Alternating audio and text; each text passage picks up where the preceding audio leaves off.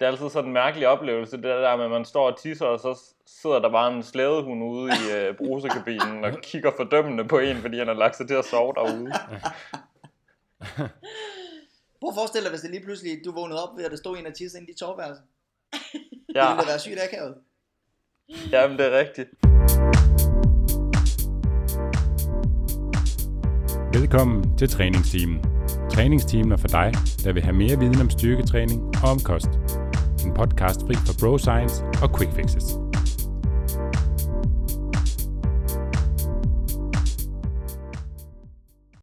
Og velkommen til episode 70 af træningsteamen. Og i dag har vi et helt nyt format, nemlig et roundtable, eller en rundbordssnak, som Nikolaj kalder det.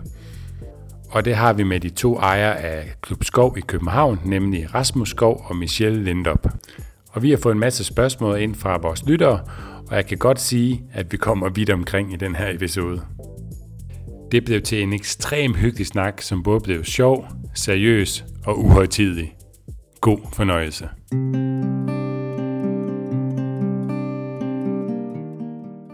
Let's do it. Alright. Vi er din værter, Steffen Fisker. Og Nikolaj Bak. Jeg er stifter af Fisker Performance og har en bachelor i idræt. Og jeg er... jeg skulle lige huske, hvad fanden jeg var. og jeg er. Det kører godt. Jeg er medejer i Fisker Performance, og jeg har en bachelor i medicin med industriel specialisering. Det er perfekt. Det klipper, det, det klipper jeg ikke ud. Nej, nej. Vi har en fest her. Vi har nemlig øh, besøg i den her episode, Steffen. Øh, Digitalt besøg. Ja, det kan jeg også et eller andet. Øh, Michelle Lindop og Rasmus Skov Fitness. Ja. Og det er jo faktisk mit navn, Rasmus Skov Fitness. Ja, det er dit efternavn. Ja, Det var efter, du har været til numerolog, så fik du også dit jobberhverv at vide helt ja det var fandme automatisk. nemt. Ja. De hedder, hvis, hvis Rasmus han hedder Fitness til efternavn, så kan han få lov at beholde sit mellemnavn, Præcis. Ja. sagde de. Så det var det, vi gjorde. Ej, jeg kan mærke, at det her det bliver en god episode. Ja. Men Nikolaj, det var din idé med et roundtable. Ja, et rundt bord. Ja. Nej, jeg synes, det var, det var fedt, at vi lige øhm, lavede sådan en episode, hvor vi havde lidt flere med indover. Og øh, Rasmus og Michelle har jo øh, været med i to tidligere episoder, som vi har optaget. Og øh, ja, så er det også bare rart at have en øh, god undskyldning for at se hinanden igen digitalt, Mm. om ikke andet. Så øh, vi har hver især spurgt ud i æderen, om der var nogen, der havde nogle spørgsmål til os. Og det var der heldigvis. Så heldige var vi. Nogle mere seriøse end andre. Ja, nogen, nogen også sendt af russiske bots, men øh, det må I jo selv se, om I kan gætte, hvem, hvem de kommer fra. Vi kan, Eller godt lave sådan, hvad. vi kan godt prøve at lave sådan en russisk roulette ting, hvor vi en gang imellem lige smider sådan en, øh, et, et bot-spørgsmål ud, og så kan vi se, om folk de responderer på det. Det synes jeg, vi skal gøre. Det synes jeg virkelig, vi skal gøre. Men øhm, det kan være, at vi lige skal starte med at sende sådan en øh, føler ud. Høre, hvad vi hver især går og, og har gang i. Ja. Og så kan vi, øh, så kan vi køre spørgsmål igennem bagefter. Ja. Men skal vi ikke vi starte skal med gøre? dig, Nikolaj? Jo, jamen øh, lige nu der er jeg ved at optage øh, podcast. Nå for søren. Ja, altså, det lyder ikke særlig spændende. Nej. Nej. Jamen, øhm, jeg har jo gang i det sædvanlige med, øh, jeg har en del udendørsklienter og online klienter, og vi har jo øh, træningsklubben sammen, Steffen, som ja. vi også kører online. Jeg kommer faktisk lige fra en øh, sådan gruppecoaching session Mm. med, øh, med dem. Og ja, så er der jo også sådan øh, nogle webinars, jeg har kørende med Ida og sådan, så der er egentlig, der er egentlig rigtig meget tryk på. Det er same old, same old, bare at øh, det hele det foregår online eller udendørs nu. Fedt. Fordi at øh, i modsætning til øh, massører og øh, værtshuse og øhm, Tatovør. og tatovører, så er vi øh, personlige trænere en kæmpe smittekilde, og må derfor først gå indendørs til august. Makes sense. Ja. Nå, Steffen, hvad har, hvad har du gang i? Jamen, øh, jeg har også Er det ikke sådan i, lidt øh, uhøfligt, vi gemmer gæsterne til sidst? det er sådan Nej, lidt. Det er overhovedet okay. ikke. Okay. det er vores podcast, Nikolaj. det er rigtigt. Ej, hvad har jeg gang i? Jamen, øhm, jeg har også fået gang i nogle flere udendørs træninger, så har vi jo det her træningsklubben sammen.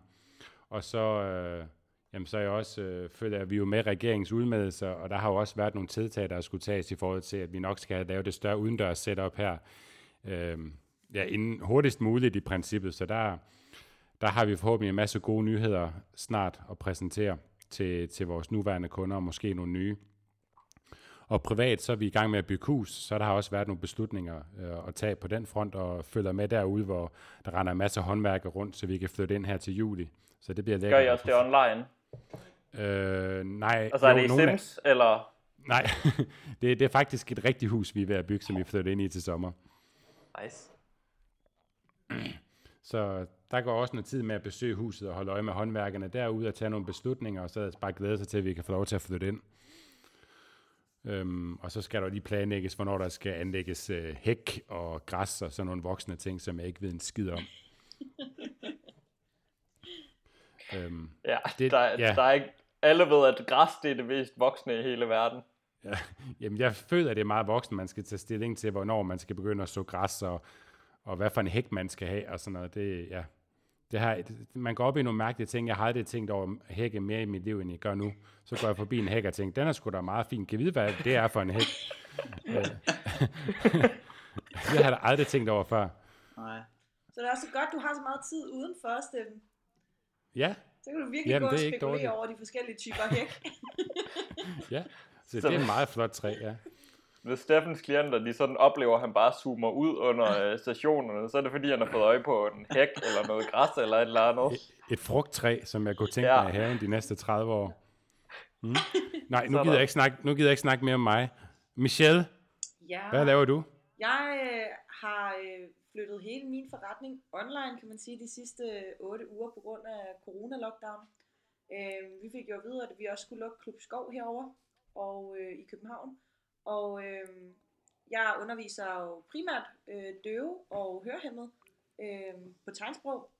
Og, øh, og grunden til, at jeg kan det, er jo, fordi min storebror er døv, så jeg er sådan opvokset med at kunne tegnsprog. Så øh, alle de døve, de øh, røg ind på et online forløb, så i stedet for at have fysiske gruppetræninger, så har vi lavet online træninger via Zoom.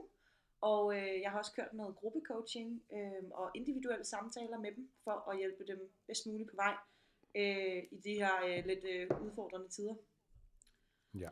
Og så for nylig har vi fået sådan åbnet en lille smule op for noget udendørs træning her i, øh, i Klub Skov, så vi er begyndt at køre vores øh, personlige træningssessioner øh, udendørs. Og, øh, og det har jeg også fået øh, godt gang i, øh, både med mine døve kunder og også med, øh, med de hørende, som jeg også har øh, ved siden af. Og øh, det fungerer øh, pissegodt, og øh, folk er virkelig glade for at komme ud og få løftet på nogle vægtstænger igen. Øh, så det er, øh, det er virkelig, virkelig fedt at kunne starte øh, sådan den der øh, fysiske interaktion op igen, øh, efter sådan en lang periode, hvor vi kun har set hinanden over en, en computerskærm eller øh, via FaceTime. Mm. Ja. Absolut. Nå, det er mig, nu. Perfekt. Det, er, er- det er fordi, jeg bliver så forvirret, når der er skærme Ja. over det hele, og det kører online. Så, det, så det, skal man lige aflæse, hvornår man skal sige noget, hvornår man skal være stille. Men, Ja. øh, jamen som sagt, så har vi jo vi brugt øh, en del tid på at få rykket træning udenfor. Det har vi kørt med de sidste tre ugers tid. Primært for øh, PT-sessioner udenfor, og så har vi lavet nogle, nogle af de her træningsklubben i København, og vi har Boss Babe Bootcamp udenfor os, og Fitness Science, som sagt. Så det har vi skulle få til at gå op, og så har jeg, øh, sammen med Steffen, har vi kigget på nogle, nogle administrative ting, der skulle sættes op, og vi har været i gang med at udvikle sådan et nyt online forløb, som er, øh, som jeg synes er blevet super, super fedt. Det har vi brugt en del tid på faktisk, og det, Mm. vi arbejder stadigvæk på det, men øh, det, er blevet ret, det er blevet ret fedt. Vores Accelerator-program. Ja. Det kan være, du vil sætte nogle, uh, lige et par ord mere på det, uh, Rasmus, hvis, uh, hvis man lige har Nico lyst Rasmus. til at... Ja, Nikolaj Rasmus, hvis, du, hvis der er nu lige nogen, der lige bliver nysgerrig på, hvad det, om det må noget, noget for dem. Ja, det kan jeg godt. Det er et, øh, normalvis, så det vi lidt vil, gerne vil med det her online forløb, det er jo, at mange online forløb minder om hinanden i og med, at det, er sådan, det kører på månedlig basis, og der er sådan en ugenlig øh, opdatering, man skal sende til sin coach, og man får en kostplan, man skal følge, og så kører det egentlig bare derud af. Typisk i 3-6 måneder. Og det kan jo fungere godt for nogen. Det vi gerne vil er at lave et forløb, hvor, man, hvor vi går mere i dybden. Så det i virkeligheden minder lidt mere om, hvad man får ud af et personligt træningsforløb også. Men det vil sige, at det er sådan et 6 ugers meget intensivt forløb, hvor vi går ind og arbejder med et, et personligt træningsforløb. Man får et personligt træningsprogram. Man har personlig sparring med, sin, øh, med en coach. Det hele foregår online selvfølgelig. Og så er der en, øh, nogle forskellige webinars, der er lagt ind, hvor vi går ned og i dybden med sådan noget som tanker omkring mad, vaner, og sådan grundlæggende principper i forhold til kost. Hvad er rent faktisk vigtigt? Hvad giver det mening at fokusere på før andet måske? Og så går vi også ind og arbejder meget med det her med øh, altså motivation på længere sigt, fordi det er jo ikke alle, der er sådan konstant motiveret og bare kører ud af på motivation hele tiden. Men hvad kan man så gøre i de perioder, hvor man måske ikke er så motiveret? Så det går vi ind og kommer med nogle redskaber til. Så det er sådan et 6 ugers meget, meget øh, hvad hedder sådan noget, øh, Intensivt. intensivt online forløb, hvor man virkelig, mere end det minder om forløb, så er det måske sådan lidt en, en mini-uddannelse i kost og træning og mindset i virkeligheden. Mm. Så det, det har vi brugt ret meget tid på at udvikle, og der er, der er meget materiale i, og det er blevet virkelig, Mm. synes virkelig, det er blevet godt. Ja, altså det, for mig så er det jo også sådan lidt, øhm, i stedet for hvad, hvad mange coaches, så, så, så får man bare fisk, men her prøver jeg faktisk at give dem fiskestangen, så jeg giver dem redskaberne til at kunne det selv, Ja, lige præcis. frem for bare, at øh, man får den her kostplan i hovedet, man skal følge, og, og så, så er der ikke nogen ændringer på den, og, så, og hvis man ikke følger den, så, ja, så får man ikke de resultater, man ønsker. Men her så giver dem nogle resultater, eller nogle, øh, hvad det hedder, nogle, øh, nogle værktøjer, så de faktisk kan navigere i kost og træning på egen hånd bagefter. Lige præcis. Det er ligesom det, vi prøver at gå ind og arbejde med. Vi ved jo godt, at, at vi kommer ikke til at hjælpe mennesker med at tabe 10 kilo på de her 6 uger. Det er ikke ambitionen. Det vi gerne vil, det er at give dem nogle redskaber til, hvordan kan de tabe 10 kilo på længere sigt, og rent faktisk holde de 10 kilo af. Yes. Så det har jeg brugt en masse tid på. Super fedt. Jamen lad os hoppe videre til en masse spørgsmål. Skal vi starte med en øh, måske russisk øh, bot spørgsmål? Måske, måske er det et russisk botspørgsmål, måske er det ikke. Øh, der kommer en her. Og nu skal jeg lige åbne den op her. Jeg har fået et spørgsmål fra en, som spørger om et øh, Colombian buttlift, det kan noget. Om det kan, om det kan svare sig. Og øh, hun har, der, Jeg har, hørt, jeg, jeg har hørt bedre om de egyptiske faktisk. Om, jeg, vidste, jeg vidste slet ikke, der fandtes andet. Jeg har hørt om det der Brazilian, men det var også den eneste, jeg kendte. Men hun skriver simpelthen og spørger, om Columbia Buttlift øh, kan svares, altså om det giver det, de lover. Det er blandt andet noget med, at det opstrammer, toner og øger fedtforbrændingen. Og det betyder selvfølgelig, at man får en bedre booty, i hvert fald ifølge de virksom, virksomheder og firmaer, der laver det. Og øh, ja, det, altså, det første jeg tænkte, da jeg læste det, det var sådan, alt hvad der sådan lover opstramning, toning af muskler og øget fedtforbrænding. Hvis de tre ord er i sammensætning, så, så, øh, så burde der ringe en alarmklokke, kan man sige. Ja. Men ved I, ved I hvad det er? En, en Colombian butt lift? Jeg har ingen Nej. idé. Nikolaj? Al- Altså, jeg, tro, jeg troede først, at det var en russisk bot, da jeg hørte det der Colombian bot lidt. Den er sgu god nok. Den er god nok. Det lyder vildt. Jamen det er også, det er også Altså, vildt. det kunne, det kunne også godt være, kan det ikke bare være en øvelse? Altså, ligesom vi har Romanian deadlift, så er Colombian butt lift. Det lyder... Nej, fordi hun har, hun har jo så udspecificeret det lidt. Så jeg har, været, jeg har sat mig ned, læst op, ligesom du tit læser fornuftige, kloge studier, så har jeg også googlet mig frem og læst på Se og Hør blandt andet, at et, et Colombian, Colombian butt lift, det er noget, der er opstået i kølvandet på det, der hedder et Brazilian butt lift. Og Brazilian butt lift, det er, hvor man går ind og tager fedtet fra et eller andet sted på kroppen og sprøjter ind i ballerne. Mm-hmm. Men øh, det kan der opstå nogle forskellige komplikationer ved, fordi det er, øh, det er jo sådan en, et indgreb, kan man sige. Hvor en Columbia butt lift, der, det er to kæmpe store sugekopper, der bliver sat på røven. En på hver balle.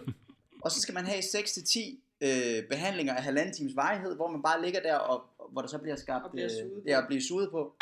Og efter sigende, så skulle det, øh, jeg tror, mobilisere fedtcellerne op til bagdelen, så man får en større bagdel.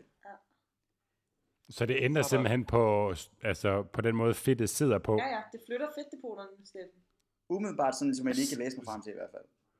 Smart. Ja, det er ret smart. Det lyder legit. Ja, det, det lyder meget legit. Hvad siger Nikolaj Bak? Hvad siger du? Øhm, jeg, jeg får bare sådan skøre tanker om, at, at der også er andre måder, man kan forme sin røv på. Jeg hørte, det der styrketræning kunne være ret effektivt. Ja, fordi hun skriver jo og spørger, Uden- om det kan svare sig, at Brazilian butt lift, hvad vil det give kontra at løfte vægt? Aner det ikke. øh, Altså jeg forestiller mig, jeg har aldrig hørt om det her før. Jeg sidder bare og kigger på de vildeste billeder lige nu. øhm, Du sidder og tænker, hvor fanden kan jeg få det? ja. altså jeg, jeg tænker lidt, at der er, øh, altså sådan, hvis man, hvis man, hvis det er det, det er, altså det der med at, sådan, at mobilisere fedtcellerne ud på røven, i stedet for via sådan nogle sugekopper, øh, sammenlignet med at styrketræne, så kan man jo sige, når man styrketræner, så bygger man jo noget muskelmasse øh, på mm. ballerne, som vil gøre, at øh, ens mås ikke bare er øh, fedt og blæver, men rent faktisk også har noget sådan substans, eller sådan en lille smule mere, øh, en lille smule mere fasthed, forestiller jeg mig. Forestiller jeg Noget, mig. der er mere formbart, noget, der er mere formbart i hvert fald. Ja, hvor at, at jeg sådan tænker lidt, at hvis man bare har fedt, altså sådan kun fedt, så tænker jeg ikke, at det sådan, at det er, altså det er særlig fast. Men det er jo så spørgsmålet, om man, man bare vil have en stor mås, eller om man vil have en fast mås. Det er jo også to forskellige ting. Mm. Det er sandt. Altså, undskyld, fordi jeg, jeg, jeg zoomede helt ud, da Rasmus han sad og fortalte om det før, fordi jeg sad og så de der billeder der. Jeg skal bare lige høre, er, er, er det, der bliver hævdet, er det, at man suger fedtcellerne hen på et andet sted på røven med sugekopper? Ja. Sådan, sådan som jeg har forstået det. Er det det, de mener, når de snakker om at mobilisere fedt? Ja, det er sådan, jeg har forstået det. Okay. Det, Altså, øhm, man kan sige, at man kommer jo formentlig ud med et rigtig godt booty pump efter sådan en halvanden time, hvor der bare har været to sugekopper sat på ballerne. Men det aftager vel også på et tidspunkt. Det er ligesom The Pump. Når man har fået sådan en god, det kender du Ja. altid, Nikolaj Bak, når man har fået sådan en godt pump i, i Ja, guns, true. efter sådan en omgang curls der, så holder det jo desværre ikke så længe. nej. Nej. Jeg har, jeg har svært ved at se, at man kunne, kunne uh, sugekoppe fedt til andre steder på kroppen. Ja, det tror jeg også. Så man kan sige, i forhold Ja. til det, hun spørger om, øh, om det giver en mere tonet bagdel, det gør det nok ikke, fordi det er primært fedt, der kommer til at være. Og øh, når, når nogen refererer til, at, noget skal, at deres krop skal være tonet, så er det jo typisk, fordi de gerne vil have en lavere fedtprocent, så man kan se, at de har muskelmasse. Jeg vil være strammet op, ikke? Altså sådan, Jo. have en lidt mere sådan Jo. fast, fast krop. Præcis. Og så i forhold til øget fedtforbrænding, så det kan jeg ikke forestille mig på nogen måde. Det skulle være, hvis det, det skulle være, hvis man lavede så meget skade på vævet, at der ikke går, at der ikke går, øhm, hvad hedder det, fedtforbrænding i det, men at der går sådan en nekrose i det. Man kan godt fuck så meget væv op, at det begynder at dø, men det er en rigtig, rigtig dårlig idé. Jeg, har- jeg har virkelig svært ved at se, hvordan man sådan skal kunne sugekoppe sig til en bedre røv. Ja. Jamen så lad os lukke den der. Ja. Mm. Der er en, der spørger her, og hvorfor Rune ikke er med, om det var fordi, at vi har blacklistet ham, fordi at, øh, øh, han ikke var enig i, i, i en af Nikolajs ting engang. At man skulle være... Hvem er Rune? Rune er den anden, øh, den tredje Blev, blev vi ikke, blev, Stefan, vi blev enige om, at han skulle ikke nævnes i podcasten. Ever. ja. Godt, vi hopper videre til den næste. Ja, jeg har, jeg har fået et godt spørgsmål her. Do you like self-help free tips? Reply to me the answer. Hvad siger I til den? Jeg, jeg kalder russisk bot for en gang skyld. Ja, jeg tror, Russisk Det bot, er også mit bud. russisk botlift. Bot. Okay. Jeg tror også, det er en bot. Der er også en anden, der her spørger, lægtræning, kan det svare sig? oh, Kan svare sig. godt spørgsmål. Træner du, træner du læg, Nikolaj? Øhm, ikke rigtigt. Men de vokser faktisk, hvis jeg træner læg. Hmm? Så jeg er, en af, jeg er en af de mennesker, der har, øh, der har genetik til rent faktisk at kunne læggene, få læggene til at vokse. Åbenbart, men det er jo røvsygt. Men det er han ikke altså, interesseret i. Nej, Du kun have store køller. Stor arm. hvis, hvis, hvis læggen sad på armen, så snakkede vi. Men altså, Ja, altså der vil jeg jo så sige, at, jeg kan ikke se ideen. der vil jeg sige, at jeg er en af dem, der øh, nok som udgangspunkt er forbandet med en rigtig dårlig genetik i forhold til læg, læg, læg Har, har, har du oplevet, at, altså, at de rent faktisk vokser, hvis du træner dem? Ikke siden jeg er blevet født. Nej. altså, altså, der er jo nogen, hvor det bare ikke, altså, de bare ikke responderer. Altså, jeg ved ikke, øh, Ja. hvor stor en andel det er, men man ser jo også nogle bodybuildere på, altså til Olympia, altså de største i verden, hvor deres læg, de vokser bare overhovedet ikke, så der må, man må gå ud fra, at de har prøvet lidt af hver for at få dem til at vokse. Ja, det skulle man tro, og, man kan, og det er jo, man kan jo sige, det er jo næsten en af de eneste muskelgrupper, hvor man ser det, at, at, mm. At, at store bodybuilder, de har mindre muskler, end, øh, end almindelige mennesker nogle gange har, ikke? Ja, jeg tror, altså vi har jo ikke noget evidens på det, men jeg tror rent anekdotisk, der, øh, der ser det meget tydeligt ud til, at, øh, at lægen det er den sådan mest genetisk variable muskel i forhold til, hvor godt den vokser. Ja. Um, man har jo lavet sådan nogle studier, hvor man har set på muskelproteinsyntese i øh, den ene del af musklen, den der hedder soleus, øh, efter et vist antal sæt, og sammenlignet det med øh, samme vækst i en del af forlåret, hvor muskelproteinsyntesen den stiger 200% mere, mener jeg det er, Det er 200. i, øh, i, ja, i forlåret, øh, end den gør ved samme volumen til lægen. Så det er sådan, det er sådan en træls lortemuskel, der ikke gider at vokse. Men nu, nu sole, Men, hvis, hvis man skulle vælge, altså nu er der jo to lægmuskler, der er jo soleus og gastrocnemius. Soleus, mm. hvis man endelig skal bruge tid på lægetræning, er jo nok ikke den, man primært bør træne. Nej, Så, så det er måske ikke den bedste, de har testet der. Altså gastrocnemius er jo nok noget mere... Det er jo nok den, man primært skal træne. Det er i hvert fald den, der er synlig, og den, der vokser mest. ja, det er nok den, der har mest vækstpotentiale. Soleus vil jo også ligge ind under gastrocnemius. Det er jo ikke den, der, der vil være primært vil være synlig. Noget, noget af det, man også ofte hører, det er jo det her argument med, at lægen bliver stimuleret så meget i forvejen, fordi vi ligesom går ret meget, mm. og der er så meget bevægelse over anklen, så lige sådan to sæt calf raises efter sin øh, træning, hvis man drikker sin BCAA, øh, eller det gør man ikke, men at det tæller bare alligevel overhovedet ikke sådan, det er bare sådan en, en, en lille smule ekstra volumen i forhold til, hvad den i forvejen får. Så altså, der er et argument for, at hvis man bare laver virkelig, virkelig, virkelig mange sæt læg, at så kan man godt få den til at, at vokse. Mm. Jeg kan, altså, vi har jo vores ven Morten, Morten Lægløs. Jeg tror, ja. han, han formåede at smide sådan en halv centimeter på sin læg, efter sådan han bare dedikerede træning til den hver dag. Men øh, det er jo heller ikke det værd. Nej, det er det sgu ikke. Jeg har det sådan lidt med, med lægen. Det er jo ligesom, altså, den er lidt sådan for, for benet, hvad underarmen er for armen. Altså, mm. det, er ikke, det kan jo ikke noget.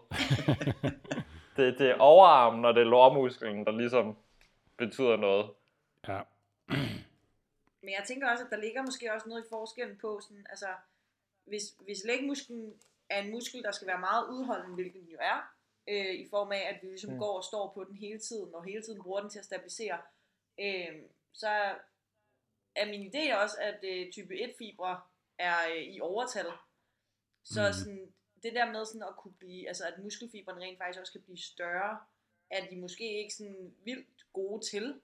Øh, men hvis man nu trænede en lille smule mere sådan eksplosiv, man ser jo også nogle mennesker som altså sådan sprinter eller øh, cykelrytter og sådan nogle, de har jo Mm. mm. altså sådan virkelig veltrænede lægmuskler. Kan Mm. de have, ikke? Øhm, Jo. så der måske ligger noget i, hvordan man faktisk træner sin lægmuskel. Hvor at bodybuilder vil jo typisk sætte sig ned og så lave en øh, 4 sæt eller 5 sæt af en, en 8, 12, 15, 20 gentagelser, afhængig af hvor high rep øh, orienteret de er. Øh, men, Mm. men hvor man måske i stedet for skulle prøve at fokusere på noget mere eksplosivt arbejde. Altså, man, altså hvis man skulle tage den, den praktiske forskel mellem altså cykelrytter og løber og sætte over til, til styrketræningsøje med, så snakker vi også mange timer, timers træning ja. til forskel. Ja.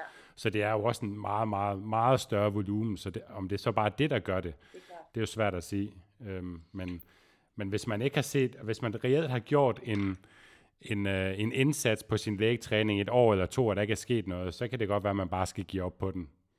Hvor lang tid var det, Rasmus Skov satte af til det? Jeg lavede mit eget eksperiment og gav fyre den virkelig af i et halvt år. 6 måneder intensivt, fem gange om Det- ugen. Minimum Altså, fire hvis det sæt heller af ikke giver en træning, og det gjorde ikke nogen forskel. Så valgte jeg Ej. at sige, det her, det kan ikke svare sig.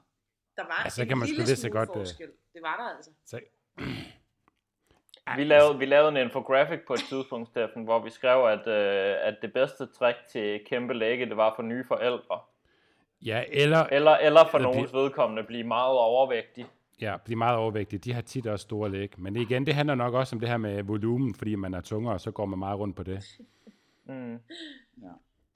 Men jeg tror, ja, de er ikke så gode, de råd. Nej, ikke rigtigt. Nej, vi, lad os hoppe videre til noget mere. Øhm, Rasmus, havde du ikke en mere? Jo, der er en, der har skrevet og spurgt, i forhold til, øh, hvad hedder det,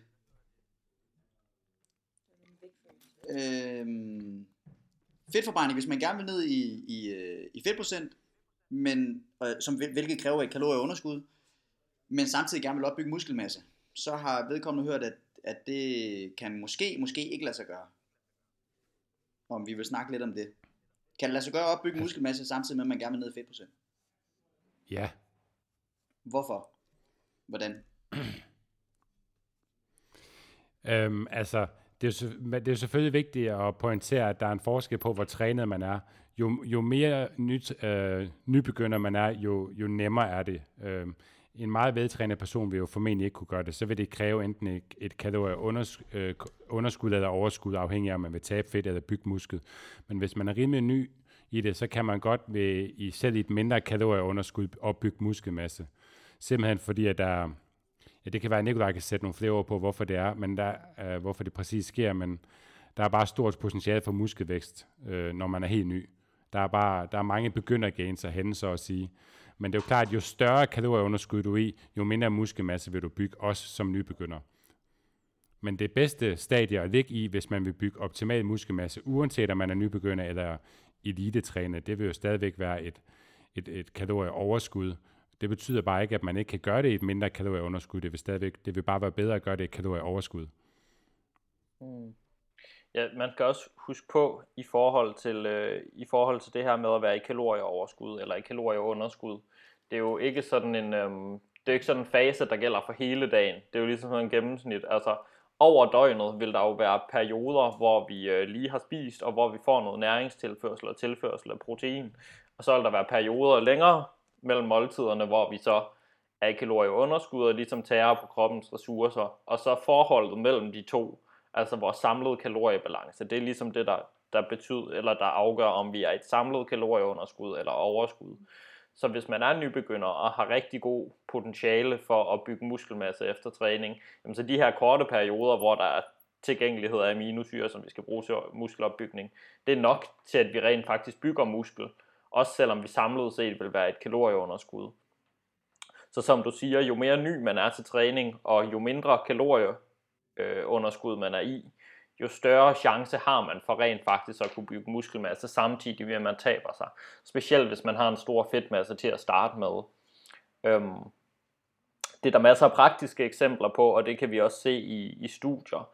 Det der er, der kom det her studie ud for noget tid siden, som sådan virkelig beviste det, blev det lidt sådan påtalt som om, hvor man havde taget nogle overvægtige og givet dem rigtig meget protein, øh, samtidig med at de tabte sig ret hurtigt øh, og styrketrænede, og de byggede faktisk store mængder muskelmasse. Problemet med det studie var bare, at det var tidligere trænet, øh, der derfor, fordi at de tidligere har trænet, og øh, der er det her fænomen, der hedder muscle memory, at så byggede de også bare muskel på grund af det fænomen. Øh, så hos nogen vil jeg mene, at der er det her, den her mulighed for at bygge muskelmasse i et kalorieunderskud, den er nok blevet lidt overvurderet. Altså man kan nok ikke regne med at smide kilovis af muskelmasse på i, en, øh, i et kalorieunderskud, men det er klart, det kan lade sig gøre, men man kan bare ikke, man kan ikke maksimere fedttab i et øh, kalorieoverskud selvfølgelig, og man kan ikke øh, maksimere muskelopbygning i, Nej, man kan ikke, og man kan ikke maksimere muskelopbygning i et kalorieunderskud. Nej, ja. Man kan også sige det praktiske råd i det her, altså sådan, hvis det er, at man, man rent faktisk gerne vil opbygge noget muskelmasse, uanset om man er sådan ny, eller man er øh, lettere veltrænet, øh, hvorfor er det så, at man rent faktisk også, altså sådan, det der med sådan at fokusere på flere ting på én gang, øh, det kan også være, altså sådan, det kan være øh, problematisk i forhold til det der med rent faktisk at opnå noget, fordi ja, hvis vi gerne vil have mere muskelmasse, så skal vi træne for at få mere muskelmasse. Og, og hvis det kræver, at man ligger i et kalorie ligevægtsindtag, eller måske en lille kalorieoverskud, øh, så vil det at være meget fokuseret på øh, ens fedtprocent, vil jo netop måske hindre, at man rent faktisk kan tage muskelmasse på. Så det der med at, sådan, at gå ind og sige, okay, hvad er det, hvad er det, der er vigtigt for mig her? Og for rigtig mange mennesker, så handler det om, øh, langt de fleste mennesker, som i hvert fald starter med noget styrketræning, eller har trænet måske et stykke tid, men gerne vil tage deres styrketræning til et lidt højere niveau, for at se nogle lidt bedre resultater på, styr, på muskelmassen, så vil det jo klart være at foretrække at fokusere på at øge muskelmassen. Fordi i det vi øger muskelmassen, så ser vores fedtprocent også anderledes ud på kroppen. Altså sådan, den mængde fedt, vi har på kroppen, vil komme til at se anderledes ud, hvis vi øger vores muskelmasse. Og, og jeg tror, at det her med sådan at sænke vores fedtprocent er en lille smule øhm, overvurderet i forhold til, hvad det kan gøre for os at opbygge noget muskelmasse. Mm. Det, det tror du ret i, og så er der også, kan man sige, den, den anden del af det. Hvis man får noget mere muskelmasse, så vil man føle sig stærkere og have, have mere overskud på nogle ting i hverdagen. Ja, og man behøver jo ikke, en, at øge sin muskelmasse handler jo ikke om, nu skal jeg bare æde løs og øh, virkelig bare øh, bulke, sådan som øh, man gjorde i, øh, i gode gamle dage med sådan noget, øh, altså sådan rigtig bodybuilder bulkagtigt. Det behøver man jo ikke. At tage på i muskelmasse kan sagtens ske ved, at man ligger i et 200 kaloriers dagligt overskud, og det, behøver, det betyder ikke, at man tager mega mange kilo på i fedt øh, samtidig med det her. Det kan faktisk ske øh, med en relativ øh, lille stigning i fedtprocenten samtidig. Jo, for det er på ingen måde en fordel at være meget i kalorieoverskud, altså at bulke helt ekstremt for at bygge mere muskelmasse. Det gør man ikke. Jeg tror bare i, i, i bodybuilder, i, i bodybuilder-tiden, som du refererer til, så har det bare lidt været en undskyldning for at få lov til at æde som et svin meget af tiden. Det er en god undskyldning. Ja. Ja, så bulker jeg, og så æder man bare 3.000 kalorier mere end ens ligevægtsindtag, så bliver man bare fed. Øh, men man skal nok nærmere ligge i et, i et, øh, et mindre kalorieoverskud, fordi kan man sige, fedtet skal jo af igen på et tidspunkt, og jo mere fedt man har, jo længere tid skal du være på diæt, og det er en periode, hvor du i hvert fald ikke kan opbygge muskelmasse. Så det kommer der bare til kort senere, hvis du, er, hvis du bulker for hissigt, hvis man skal bruge det term. Jeg tror, det lidt kalder på, at vi skal lave en episode på et tidspunkt om, hvordan man opbygger muskelmasse i et tempo, hvor der ikke sætter sig alt for meget fedt samtidig. Um, God idé. Der er, rigtig, der er rigtig mange, der spørger til det her om at tabe fedt og bygge muskel samtidig, men som Michelle siger, at lige så snart man ligesom kommer ud over det der begynderstadie, så skal man bare finde et fokus. Så kan man ikke opnå 10 ting på én gang. Så må man ligesom finde ud af, okay, hvad vil jeg gerne fokusere på, og så gøre det på en måde, hvor det er holdbart sådan man ikke har spist sig tyk efter to måneder for eksempel, fordi at man bare skulle have bygget muskelmasse i rekordfart, og så vil ned i vægt i rekordfart bagefter. Mm. Og så skal man huske på, hvor lang tid det tager at bygge muskelmassen. Selvfølgelig er der nogle mennesker, der er disponeret for at bygge muskelmasse hurtigere, men på to måneder, der kan man ikke nå at bygge særlig meget muskelmasse. Så det er sådan en proces, som man er nødt til at, ligesom at, at, at mm. sådan, hvad kan man sige, øh, forene sig med. Det tager lidt længere tid, og det her med at være i en muskelopbyggende fase, jamen det vil måske være, vi kigger måske over 6, 8, 12 måneder, øh, ja. for at man rent faktisk kan se en, en stigning i muskelmasse. Så det, det er den tid, mm. det kræver for rent faktisk at kunne visuelt også se, øh, mm. muskelmassen er blevet øh, højere. Ikke? Man bliver meget hurtigere stærkere, end man opbygger muskelmasse, og, ja, i, som nybegynder i hvert fald. Jeg har, jeg har et spørgsmål her, som er i forhold til kosten. Øh, det, det er et lidt langt spørgsmål. Vi lige høre, skal vi se. Når man regner på kalorieindholdet i en kage rå, vejer den for eksempel 100 gram og har x antal kalorier. Men når den så er bagt, vejer den måske kun 75 gram. Man har jo stadig det samme antal kalorier. Hvordan skal man så beregne kalorier? Er det før eller efter bagning eller stegning? Eller hvordan man Hvis det er en rå kage, er det så en raw cake? det, det, det, det kan, det, det, joke. Okay. ja, jeg finder, jeg finder selv ud. altså, man plejer at anbefale, at vi, øh, at vi vejer mad af, før at vi gør noget ved det. Så, mm. så rå en fødevare som muligt, øh, det er det, vi vejer af, og så beregner vi kalorieindholdet ud fra det. Øh, men man kan jo efterhånden bruge forskellige måder til at tracke sine kalorier på, for eksempel MyFitnessPal eller LiveSum, øh, og der kan man jo godt finde de her produkter, øh, dem kan man jo godt finde allerede færdiglavet. Øh, mm. Og så kan man derudfra ligesom vurdere det. Men hvis man gerne vil have et meget nøjagtigt billede af, okay, hvor mange kalorier er der i den her kage, så skal du veje alle de ingredienser af, som du propper i kagen. Og så skal du taste ind, hvor mange gram af de her forskellige ingredienser, og så vil du så kunne se, øh, hvor mange kalorier samlet set der er i hele kagen. Og så skal du så mm. dividere mm. det ud for, hvor mange stykker du så spiser af kagen. Øhm, mm. Og når du så har ligesom, når du har, har bragt hele kagen, jamen så kan du jo så sige, okay, men der er til, den her portion skal indeholde 10 portioner for eksempel, og så deler du den bagte kage op i 10 portioner, Og så ved du, hvor mange kalorier der er i hvert stykke kage. Yes. Det er en lidt mere... Så det er sådan noget, man i så fald gør én gang, hvis man, øh, hvis man har den der kageopskrift, og så kan man bare lige notere det ned et eller andet sted. Ja. Ja, altså det Hvis samme man gør... føler, man har behov for at, øh, at regne de præcise kalorier ud på sin kage, når man spiser sådan en gang imellem. Ja, Ja, lige jeg, præcis. jeg tror generelt i forhold til det der med at track kalorier, eller sådan holde øje med, hvor mange kalorier der er i de forskellige ting, så tror jeg, der er mange, der overvurderer vigtigheden af at være spot on. Ja. Altså det, det er jo ikke mm. vigtigt, om der er 500 kalorier i den kage, eller om der er 600. Det er ikke det, der gør forskellen i det store hele billede. Og jeg oplever tit, at øh, der er nogen, der slet ikke kan overskue det der med at, øh, at tracke for eksempel, hvis det er det, fordi det, det bliver så omstændigt. Og, øh, og alle ved jo, at øh, fitness, fitnessentusiaster, der tracker kalorier, deres værste mareridt, det er sammenkogte retter, gryderetter, fordi det er håbløst at track, ikke? Øh, og det er jo sådan, så er det bare heller ikke vigtigere. Det vigtigste, hvis det er den strategi, man vælger at bruge, så er det jo, at man har, at det, det giver en en idé om, hvor man vil hen af, og hvor man er, hvor mange kalorier man får. Det handler ikke om, man får 2200 eller, eller 2000 kalorier. Det vigtigste er bare, at man har en idé om, at det er der cirka i det leje, man ligger.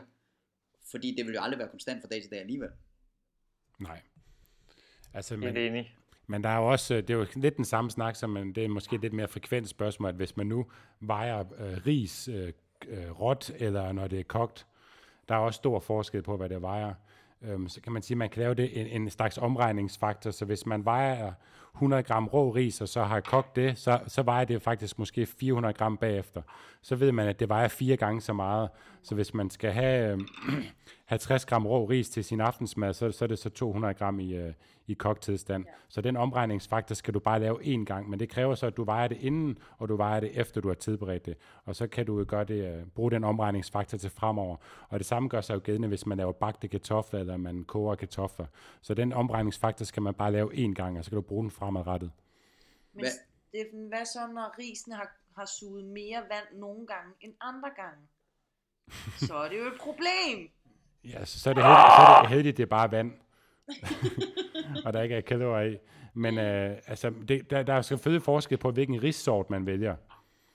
Så det skal man selvfølgelig også være ops på, om det er jasminris eller basmati-ris. Men, øh, men igen, det vil være en minimal forskel, der ikke er betydelig, som Rasmus også siger. Hvad hvis man steger dem bagefter? Hvad hvis man laver kogte ris, og så steger dem til sådan en eller anden øh, ret med stegte ris?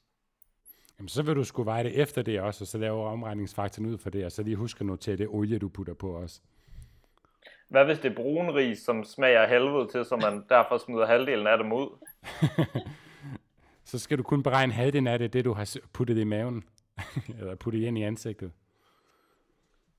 Men de er jo sunde kalorier, så de tæller jo ikke. Der er jo Det er lige, brun ris. der er lige mange Vi kalorier. ved alle sammen, at kalorier, der smager dårligt, de tæller ikke. Der er lige mange kalorier i. I brun ris. Jeg tænker, det er faktisk også noget af det, der kalder på, på sin helt egen episode. Det vil være at lave et, øh, et afsnit om sådan fordele og kalorier, eller hvad hedder det, fordele og ulemper ved kalorietælling. Ja.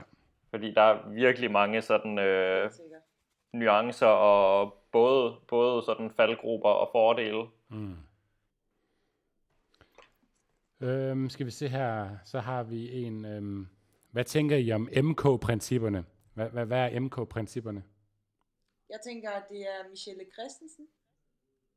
Jeg, jeg, jeg kender dem ikke. Kender I dem? Nej, Nej, jeg kender dem heller ikke. men Nej. det er i hvert fald... Nej, så går vi videre. Ja. Fedt. Lad os komme videre på den. Øhm, så har jeg Øhm, her. Um, Ja.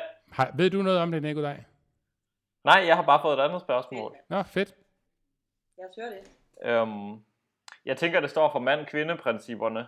Øh, og vi tør ikke udtale os om køn i 2020, så vi går videre. Der er en her, der spørger mig, jeg hader supersets. Kan man stadig få en god træning uden? Ja, Nej, så, træ, så træner man uden supersets. Så er den ikke super. Nej. Men så kan du træne giant sets, så bliver du til en giant. uh, Vigtigt. Rigtigt. Med mindre man Nej, vil det være lille. er... Man kan sagtens få en god træning uden superset. man kan måske Altså, i, i, man kan måske sætte det lidt i relation til øh, corona times. Øh, fordi at der, der har man måske ikke helt det samme udstyr til rådighed, som man havde en gang, hvor man måske lavede, lad os bare køre med de klassiske squat, bænk og dødløft med en vægtstang og nogle lidt tungere vægte.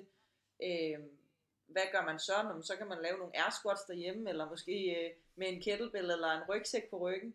Øh, og for ligesom at øge træningsintensiteten eller træning, træningsstimuliet, jamen så vil det være en god idé at involvere supersæt.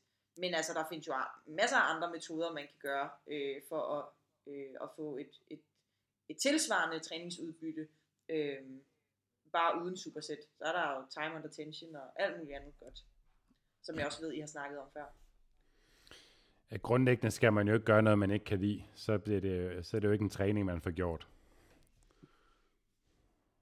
Altså det, det er jo primært et, et redskab til at gøre træningen mere tidseffektiv, mm. så man når mere på, øh, på, på samme tid.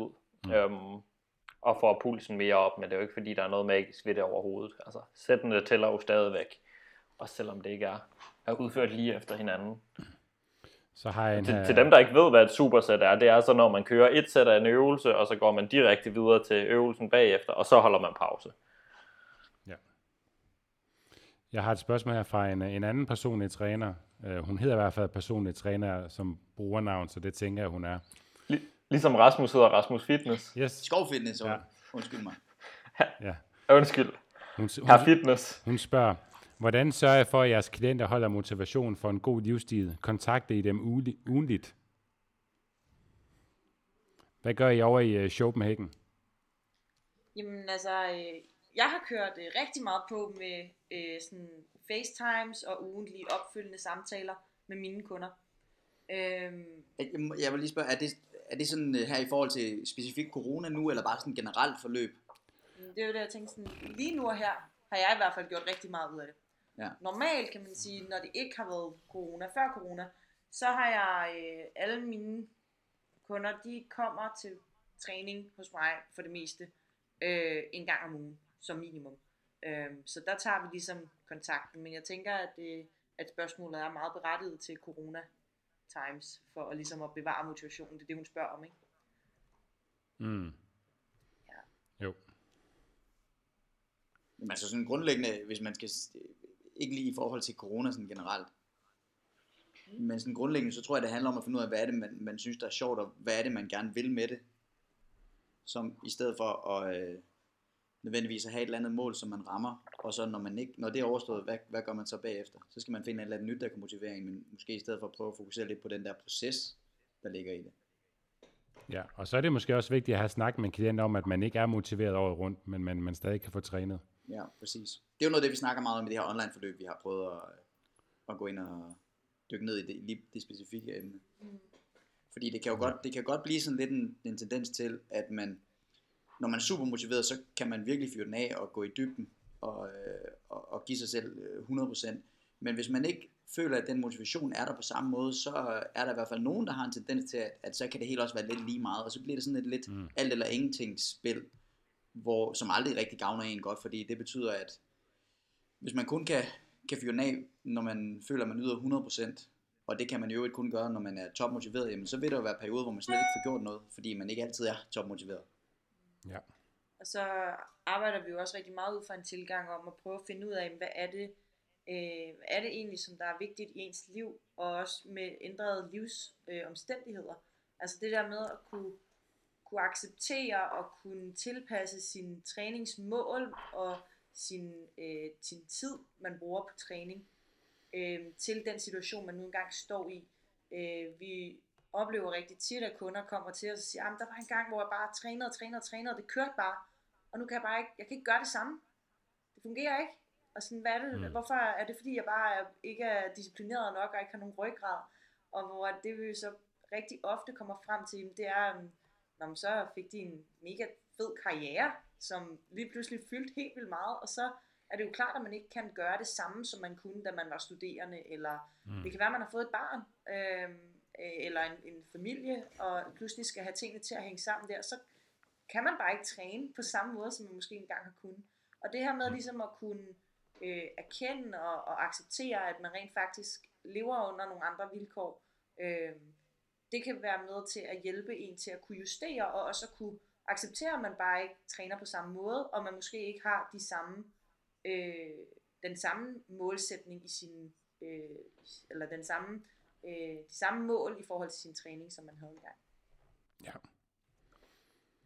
Og altså I går, går vi også meget dybden med det helt tilbage til episode 27, vores mest afspillede episode, hvor vi, hvor, hvor vi har en gæst med i studiet, Tina, som snakker om, at omkring det at træne og, og handle uden motivation. Ja.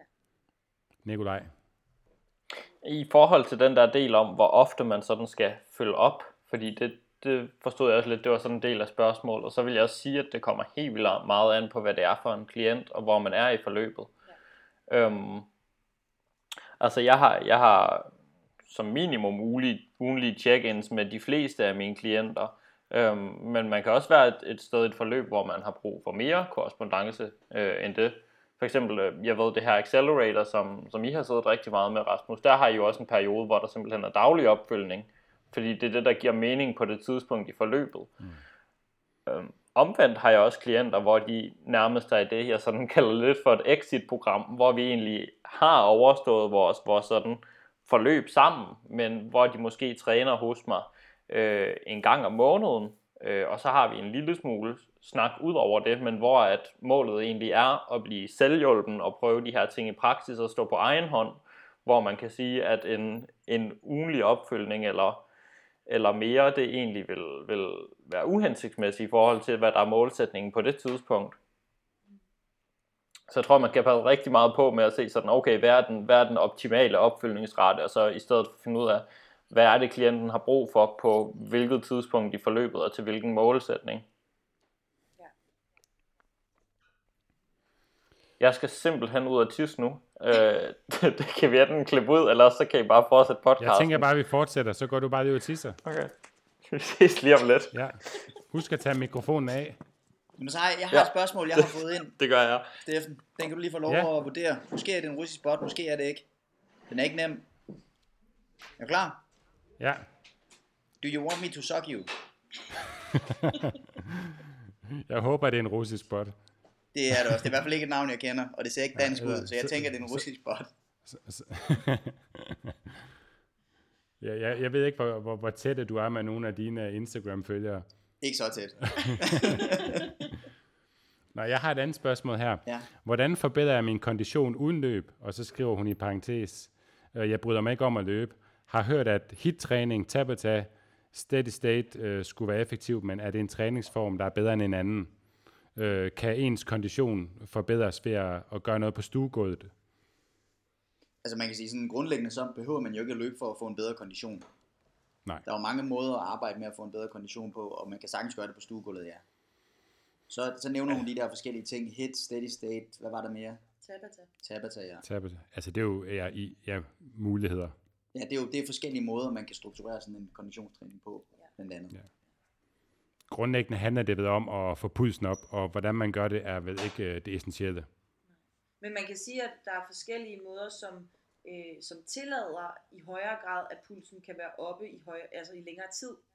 Ja. Øhm, så, så de her forskellige metoder, sådan noget som en, en Tabata for eksempel, der skal man arbejde på max intensi- intensitet i øh, 20 sekunder ad gangen. Så det, der kan man også sige, at jamen, der skal du virkelig give den gas, men i et meget, meget, meget kort tidsinterval. Der er et eller andet med lyden, Nikolaj. Ja, Nikolaj, din lyd er helt skidt. Han hører ikke noget. Nej, jeg tror, jeg er nødt til lige at Jo, jeg gør. To sekunder. Funker det? Jeg tror, mit headset er dødt. To sekunder. Vi kan godt høre dig. Ja, men der er ikke noget lyd i headsettet. Jeg prøver lige med et andet. Er det bedre? Mit headset det døde simpelthen, Kan du høre os nu? jeg var ude at tisse. Ja, jeg sagtens hører jeg nu. Ja, du tisser meget hårdt. Åben. Jeg havde ikke headset på, mens jeg var ude at tisse. Du tissede på det. Ja. Det er altid sådan en mærkelig oplevelse, det der med, at man står og tisser, og så sidder der bare en slædehund ude i øh, bruserkabinen og kigger fordømmende på en, fordi han har lagt sig til at sove derude. Prøv at forestille dig, hvis det lige pludselig, du vågnede op ved, at der stod en og tisse ind i dit soveværelse. Ja. Det Ja, ville da være sygt akavet. jamen det er rigtigt. Men du, du er ved at sige noget med cirkeltræning, øh, Michelle. Ja, så hvis man, hvis man laver en meget, meget kort interval som en tabata, som bare er 4 minutter, så er det begrænset, hvor lang tid man kan have pulsen oppe. Det er maksimalt arbejde øh, i meget, meget korte intervaller, og, øh, og det gør jo, at man kun kan arbejde i cirka 4 minutter. Så er det, mm. det er sådan en all-out workout. Øh, så hvis man derimod vælger en cirkeltræningsform, hvor man for eksempel laver øh, fem forskellige øvelser, og man så repeterer det en, en fem gange, så har man pludselig holdt pulsen oppe i øh, 25 minutter, og så kan det godt være, at den ikke har været helt op at ringe, men så har man i hvert fald holdt den oppe på de øh, intensiteter, mm. som øh, i høj grad sådan, stimulerer til en bedre, forbedret kondition, som er sådan plus de der 60 procent øh, ja. af, af, ens, øh, af ens pulsreserve. Så, øh, så det vil da i hvert fald være foretrækket, hvis målet er, at man, at man gerne vil i bedre kondition, jamen så prøv at finde nogle forskellige øh, konditionsmetoder hjemme på stuegulvet, men hvor man også kan holde pulsen oppe i lidt længere tid end sådan meget, meget kort tid gang. Mm. Jo højere intensitet, jo kortere tid kan man typisk arbejde. Ja, og generelt, som vi siger med altid, øh, med alting, så så skal det være noget, man faktisk kan få gjort. Så jeg, jeg, jeg hader faktisk nogle gange det der spørgsmål om, hvad, hvad er den bedste form for ja. øh, øh, og måde at få branden på, fordi at, øh, der er jo nogle undersøgelser, så viser de det lange rand. Jamen, altså, det kan vi sgu ikke lave her i Danmark. Så, det skal, så, så en ting er, at det skal jo være muligt, men man skal jo også faktisk få det gjort. Så det nytter jo ikke noget. Altså, lad os sige, at Tabata faktisk var ret effektivt. Ja. Altså, jeg, altså, dem, der har lavet en Tabata, det gider man sat med ikke at lave hver dag. Hvad mener du, Steffen? Det er fucking hårdt. og, og faktisk originalstudiet fra Tabata, altså det er jo så hårdt, at selv dem, de kunne ikke, altså, de kunne ikke fuldføre en Tabata med 100% øh, max udførelse i de her otte sæt. Og det er også, så, ja. ja. Det er meget, meget hårdt arbejde. Det er ekstremt hårdt arbejde. Skal vi se, om vi har... Nikolaj, har du et spørgsmål? Ellers har jeg også nogle flere her. Jeg har... Øh, jamen, selvfølgelig har jeg det. det. Um, ja, der er faktisk lidt sjovt her. Hvad fik jeg til at begynde at træne, og hvorfor træner I selv på den måde, I gør? Jeres fokus, står der så i parentes. Det er et godt spørgsmål. Nu, Den, vil du så ikke svare på det, Michelle? Okay. Øhm, jeg tænker, vi alle sammen kan svare, men så, øh, øhm, hvis, så kan du starte. Hvis vi træner. Ja. Altså, jeg har, været, jeg har været hele paletten rundt. Jeg har lavet rigtig mange forskellige slags øh, træningsformer. Øhm, og engang var jeg øh, rigtig, rigtig meget løbemus. Øh, og har løbet i rigtig, rigtig mange år. Øhm, men for snart 10 år siden, der begyndte jeg at styrketræne en lille smule. Jeg blev ansat nede i Fitness World. Øhm, og begyndte at arbejde der. Og blev ligesom eksponeret for, at der var noget, der hed øh, styrketræning. Som ikke bare var øh, løb eller cykel eller svømning og sådan nogle ting, som jeg lavede rigtig meget. Og så øh, blev jeg lidt nysgerrig på det. Så har jeg faktisk trænet rigtig meget styrketræning øh, siden da. Og har altid synes, at det her med at stå og lave mange isolationsøvelser, det har også kun noget, men mit, vigtigt, altså mit fokus har altid ligget på basisøvelser. Og også på at kunne, øh, kunne bruge min krop til noget. Øh, så selv da jeg øh, på et tidspunkt stillede op til nogle fitnesskonkurrencer, øh, fem år siden, så, øh, så var jeg stadigvæk meget fokuseret på at kunne lave pull-ups for eksempel. Og jeg begyndte også dengang at eksperimentere med CrossFit workouts, i stedet for for eksempel at løbe en tur. Fordi jeg synes faktisk, at det der med at løbe, det var en lille smule kedeligt øh, i en periode. Så derfor så lavede jeg CrossFit workouts i stedet for. Så, øh, og så efter jeg ligesom synes, at det, jeg havde fået nok af det der med at stille op til fitnesskonkurrencer, så øh, har jeg faktisk dyrket CrossFit lige siden øh, og stiller op til CrossFit-konkurrencer også. Og, øh, og det er helt klart den her, det her fokus på at kunne forbedre mig til nogle forskellige skills, altså gymnastiske øvelser og vægtløftning laver jeg ret meget af.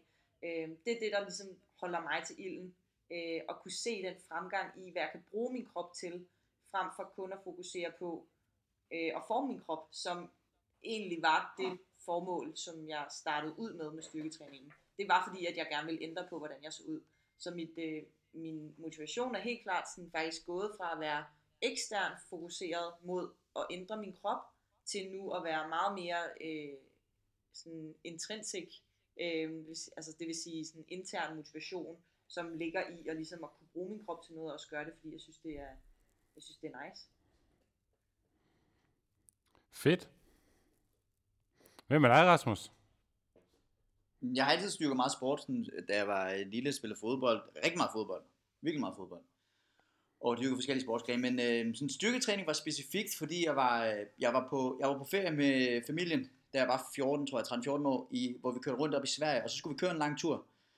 Og så på et tidspunkt, så min søster og jeg, vi sidder der på bagsædet, og vi har nok været lidt irriterende og larmet lidt, så, så, så vi kører ind på en tankstation, og min mor siger til os, at vi kan, nu kan vi vælge et blad herinde på den her tankstation, så der, så er der ro om på det der bagsæde, ikke? Og vi går ind der, og jeg står der og kigger, og så får jeg øje på et blad, der, og det, jeg ved ikke, om det findes mere, men der fandtes engang et svensk magasin, der hed, øh, jeg tror faktisk, det hed MK Fitness Magazine, eller sådan et eller andet. Hmm. Og øh, det så sgu fedt ud, så det tog jeg. Og så kan jeg huske, at jeg, jeg, på forsiden der var et billede af Chris Dim, som var sådan en 90'er bodybuilder, sådan fuldstændig crazy. Han var 1,45 høj eller sådan noget, og så vejede han 130 kilo. Kæmpe stor. kæmpe, kæmpe stor buff dude. Og det var for vildt, synes jeg. Så jeg, jeg slog op der, og så ind på øh, siden i midten, hvor der var sådan en hel billedserie og en artikel omkring ham og hans kost og træning osv. Og, og lige der, jeg, det, lige det øjeblik der, der fandt jeg ud af, at det der, det skal jeg. Det lykkedes aldrig, men det var sådan der, det startede. Det var dengang, jeg stadigvæk var øh, meget ung og naiv, og troede, at øh, det kunne jeg godt gøre, hvis jeg bare trænede øh, hårdt nok og spiste rigtigt. Og øh, jeg vidste ikke noget om det videre, så videre, så videre.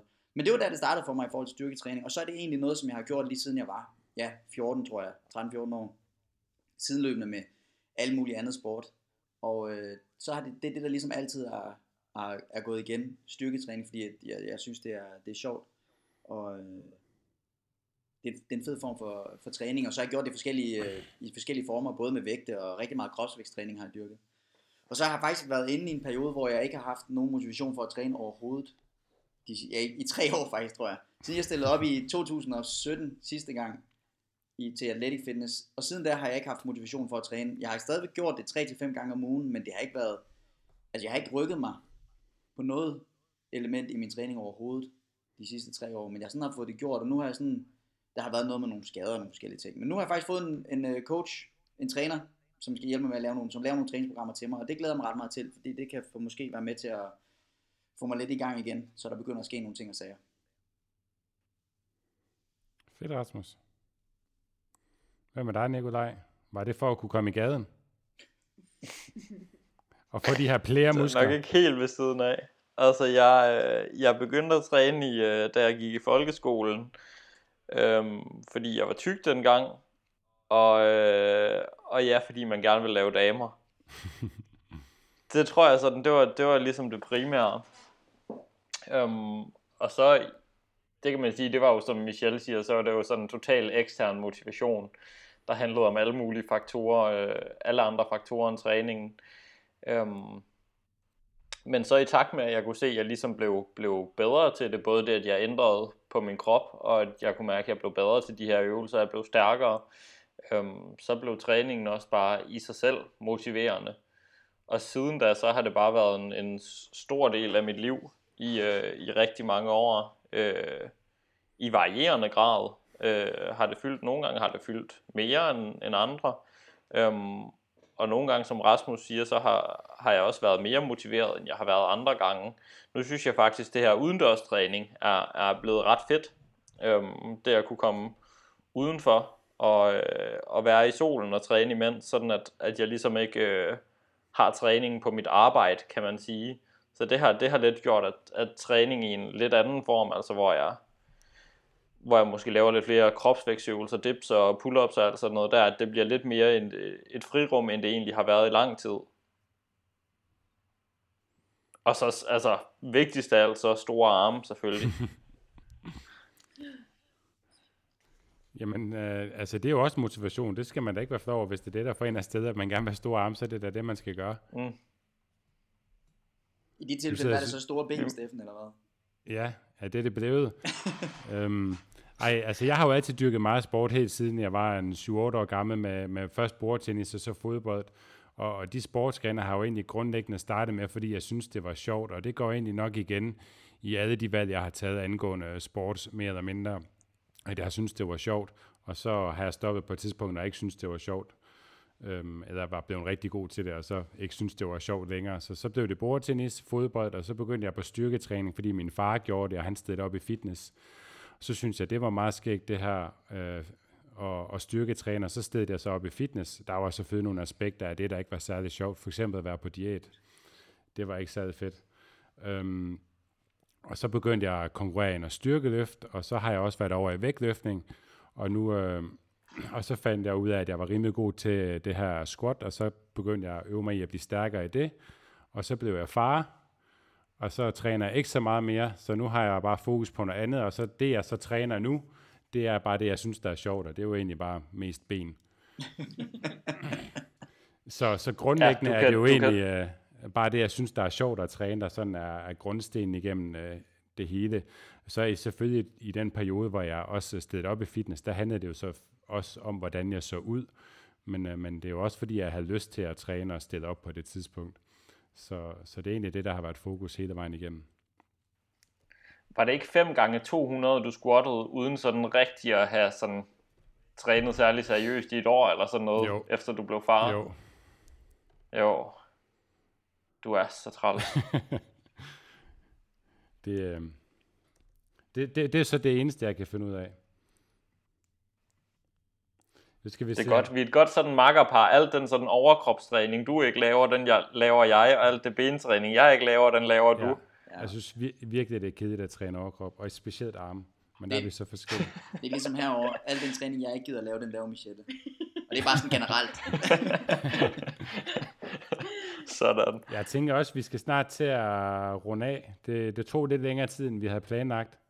Men, uh, men der er men lige, uh, måske lige et sidste spørgsmål i forhold til, hvornår vi uh, måske regner med at kunne åbne op igen. Det har der faktisk været en del spørgsmål omkring. Um, vi kan jo desværre ikke sige så meget omkring det, fordi at, uh, det er jo noget, regeringen lidt styrer.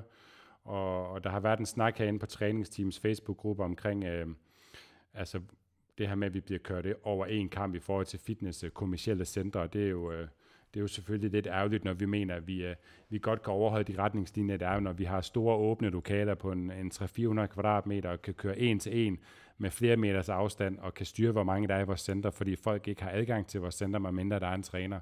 Så vi kan jo i høj grad styre, hvor mange der er i vores træningscenter og, og, og selv kontrollere rengøring herunder. Så det er jo også underligt, at man kan ligge og få en times massage øh, og blive berørt af en anden person, end øh, kontra at man kan få træning med afstand i et meget større rum og med udluftningsmuligheder osv. Men, men vi bliver jo desværre kørt over en kamp øh, med regeringen i forhold til fitnesscenter. Vi håber, der kommer noget mere fokus på det her den næste periode. Jeg ved i hvert fald, at der er, nogle, øh, der er noget mere i medierne om det nu her fra, fra diverse journalister, og så ved jeg, at der er en anden personlig træner, der bliver interviewet på TV2 News på mandag. Øh, og så må vi håbe, at der kommer noget mere fokus på det, sådan at vi faktisk kan blive skidt lidt fra øh, det almene fitnesscenter, så forhåbentlig åbne i fase 3 til juni.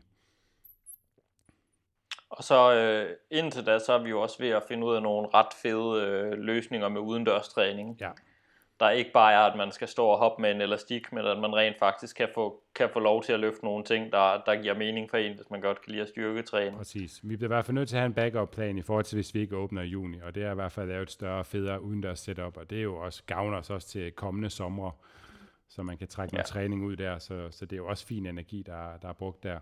Ja, og så at vi har arbejdet rigtig hårdt på den her online del af øh, af vores brand, at man kan sige, at, at corona har, har ikke kun været negativt for os i den forstand, at vi har rent faktisk fået udviklet nogle ret fede koncepter, blandt andet det her Accelerator-program, øh, som, vi, øh, som vi lige nu er i gang med at få booket, øh, booket pladserne op på.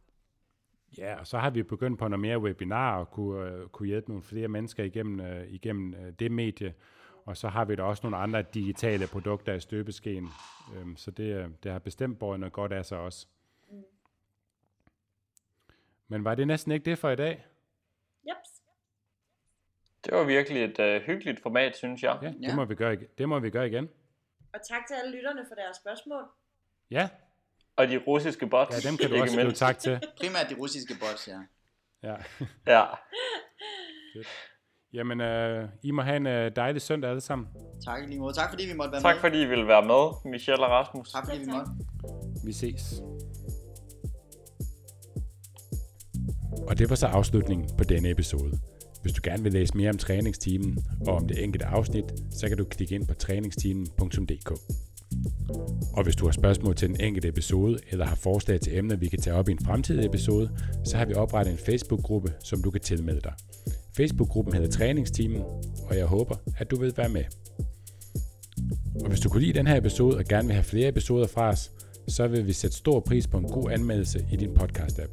For det er ingen hemmelighed, at vi laver den her episode for netop dig derude, og vi tjener faktisk rigtig lidt penge ved at lave podcast. Faktisk ingen penge.